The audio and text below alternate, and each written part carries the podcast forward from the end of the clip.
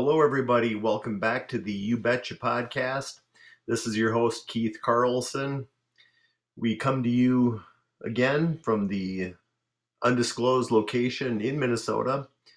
And today I wish to speak with you and share some stories about the old Metropolitan Stadium located in Bloomington, Minnesota. I did grow up in this area in the 70s and frequented the stadium for a number of events. Uh, I was uh, involved in attending many Minnesota Twins ball games back in 1975 and early 1976. It was common for my brothers and I, along with a few other friends, to sneak through the turnstile gate at gate H of the Metropolitan Stadium. The gate H was located in the area of the stadium near the left field general admission area and it was a gate that was very easy for our skinny bodies to slide through and after gaining entrance to the stadium. We would then run underneath the left field stands and enjoy the game. We enjoyed many summer afternoons hanging out, watching the Twins play. And it was during this time that an employee of the Minnesota Twins Ball Club approached myself and one of my brothers and knowing that we had spent many hours at the stadium asked us if we wanted to be official ball shaggers. Not knowing what a ball shagger was i asked if he could explain what we would have to do and at this time the employee said that we would be welcomed into every home game several hours before the game would start and that we would just have to shag or fetch all the foul balls that were hit into the stands before the gates were opened, and that the balls would then have to be thrown back onto the field.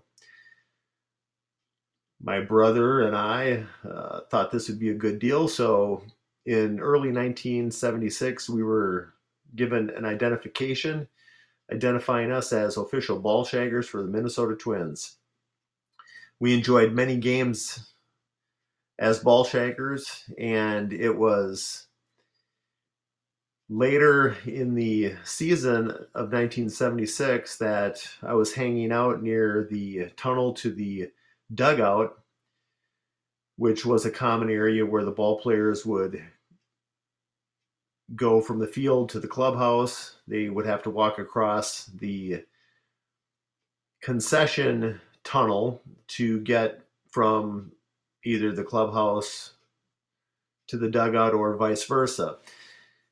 At this location, we got to know several ball players as well as other clubhouse staff. And it was in September of 1976 that Ray Crump approached me and asked me if I wanted to be a bat boy.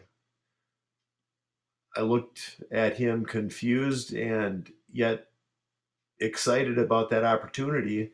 And what I learned was that one of the current Bat Boys had a broken leg and that they would need some assistance working a series with the Kansas City Royals and the Oakland Athletics. It was September 10th, 11th, 12th, and a doubleheader on the 14th of September 1976 it was during that time that I was introduced to the Bat Boy staff, and I assisted during that weekend stint with the Bat Boy crew in 1976.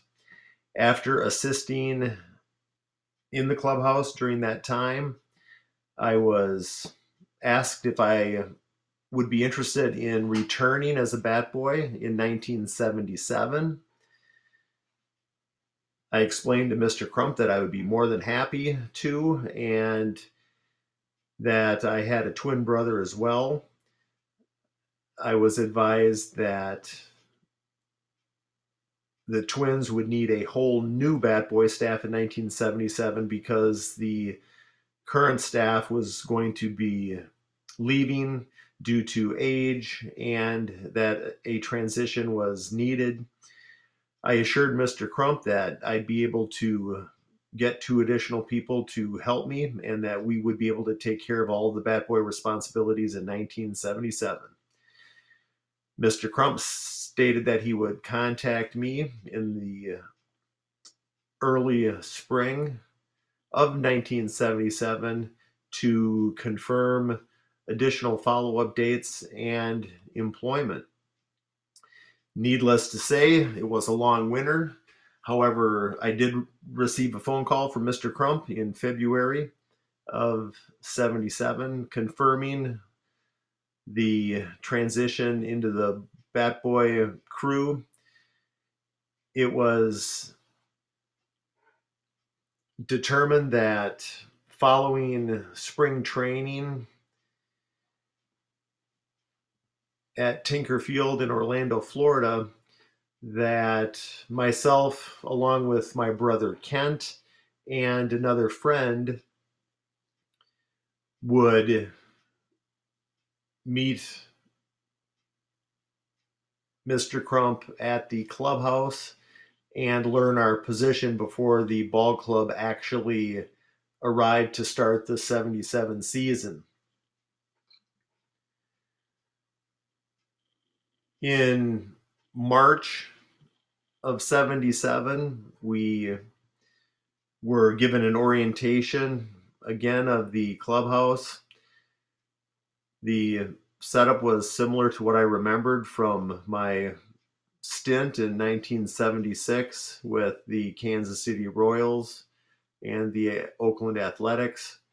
We were shown our lockers, which were in the northwest corner of the clubhouse. And we learned that the lockers that we were assigned to use were right between two ball players who we later met and got to know just because of our locker location. The ball players were identified as Tom Johnson, number 21, who was a relief pitcher with the Twins for approximately five years, and of course, Larry Hisle.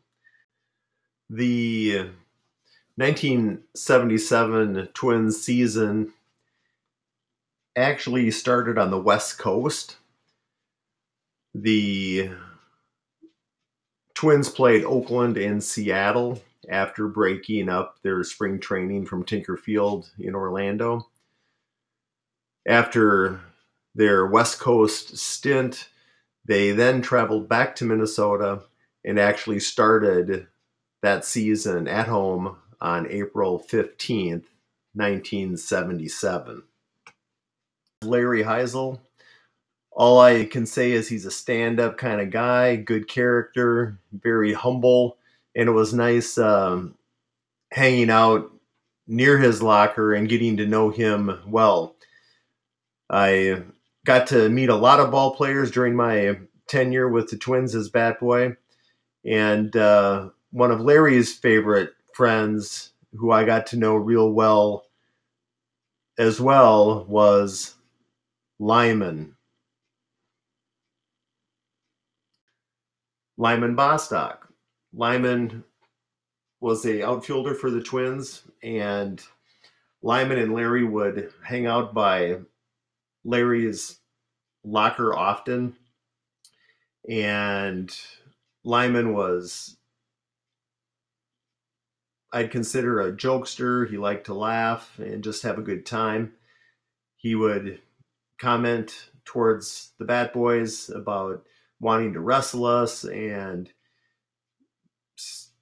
just playing around. It was nice to engage with uh, Lyman and Larry in this manner. They were very respectful and nice guys. It should be noted at this point, I was approximately 16 years of age. and Lyman was approximately 26, and Larry was approximately 30. They served as mentors to me, and I enjoyed knowing them as individuals and later learned that they were very good ball players. I learned that Larry had his best season in 1977. He was an American League All Star and he led the American League with RBIs with 119. Larry had a 302 batting average. He hit 28 home runs and again led the American League with 119 RBIs. This was the guy sitting next to me in his locker getting dressed every day before a baseball game. Additionally, learning that in 1978, Larry was not going to return to the team, that he benefited from Milwaukee approaching him as the first free agency draft individual that the Milwaukee Brewers established. And Larry was able to go from a $47,200 a year salary with the Twins to sign a six year, $6 million salary with the Brewers when he left the Twins in 1978. I also learned that Larry happened to be the very first Major League Baseball designated hitter. That happened when he was playing on March 6, 1973, in spring training.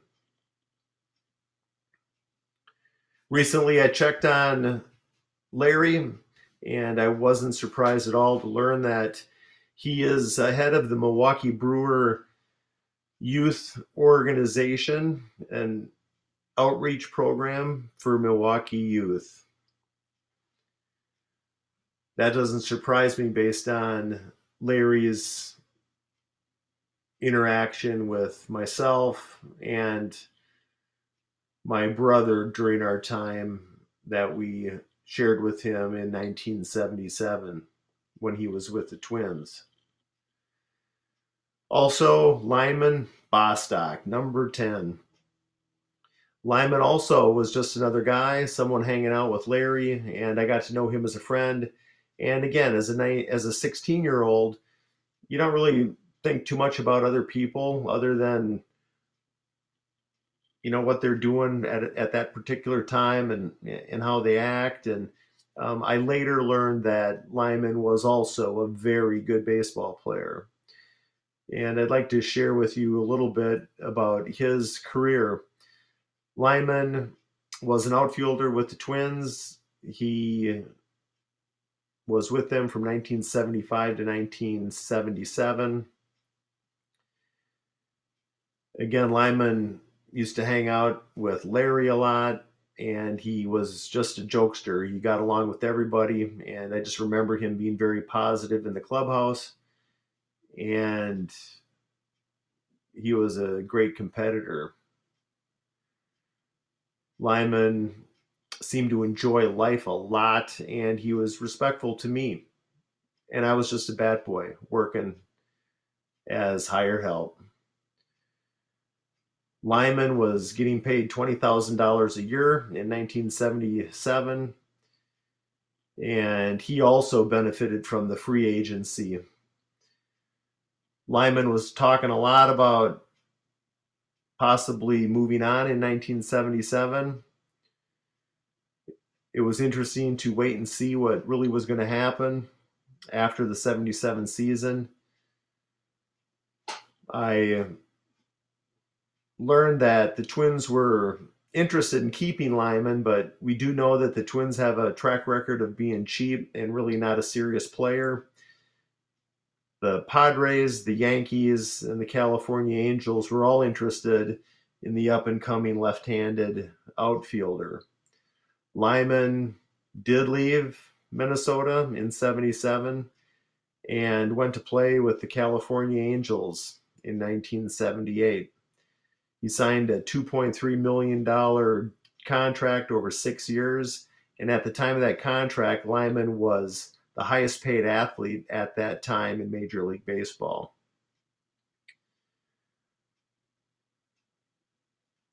After Lyman left the Twins and Larry left the Twins, the Twins organization was quite different in 1978, which was my last year as a bat boy with the Twins Ball Club.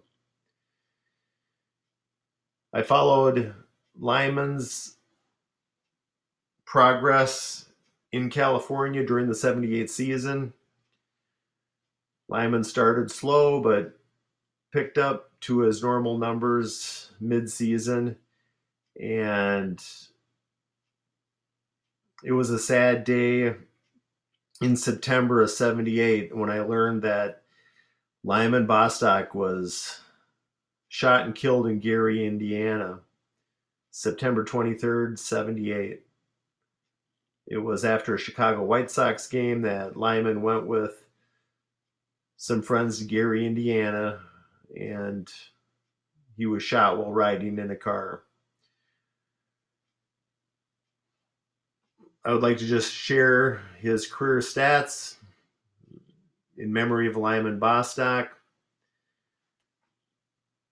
His career 1975 through 1978, batting average 311, on base percentage 0.365, 23 home runs, 102 doubles, 30 triples, 45 stolen bases, 250 RBIs, and 526 games. One quick story about Lyman. It was while the Twins were playing the California Angels, and I was preparing the on deck circle watching Nolan Ryan warming up. Let me tell you, that guy can throw heat. Just warming up, he was throwing balls over 100 miles an hour. And it was a close game with the Angels. And Lyman actually had a pretty good game that I remember, but Ryan was throwing smoke. He had struck out approximately 14 Twins and was just hitting his groove as far as his establishing his fastball and, and, just dominating our hitters. And I remember kneeling in the on deck circle with Lyman as he is prepping his bat with the pine tar rag and just kneeling next to me, getting ready for an at bat and starting off a particular inning. And Lyman just looked at me and said, Man, this guy's throwing hard. This guy is tough today. And he said, Hey, Keith, you want to go up and hit for me today? and obviously he was kidding, but that was just an example of how Lyman Bostock was. Just asking me if I'd take his bat and go up and swing at a Nolan Ryan fastball.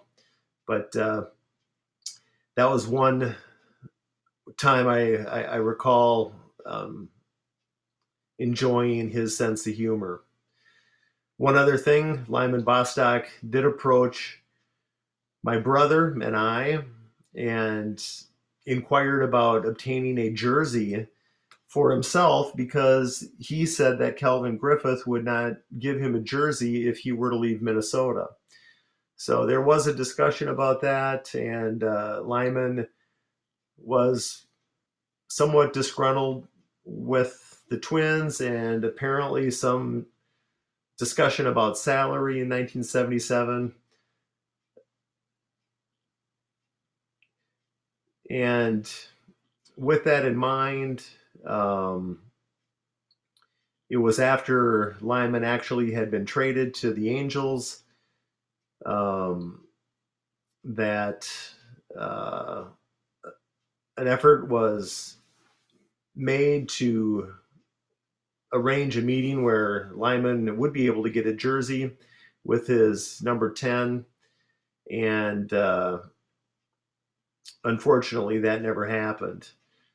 Um, however, I can say that Lyman is smiling somewhere now, though, knowing that his jersey's hanging somewhere in his memory in an undisclosed location in Minnesota. One final fun fact on this particular podcast both Larry Hisle and Lyman Bostock hit for the cycle. Larry hit, he was 180th ball player that hit this hit for the cycle, and he hit that cycle on June 4th, 1976, against Baltimore. And Lyman Bostock was the 182nd Major League Baseball player that hit for the cycle. And he hit that on July 24th, 1976, against the Chicago White Sox. So I thought that was an amazing statistic for two good friends that each met a monumental accomplishment in their profession of hitting for the cycle within one and a half months of each other. So, in closing, rest in peace, Lyman Bostock. You have been missed. And thank you, Mr. Larry Hisle, for being such a fine gentleman, good man to this bad boy. Thank you all for listening to the You Betcha podcast. Stay well until we meet again, and God bless the Republic.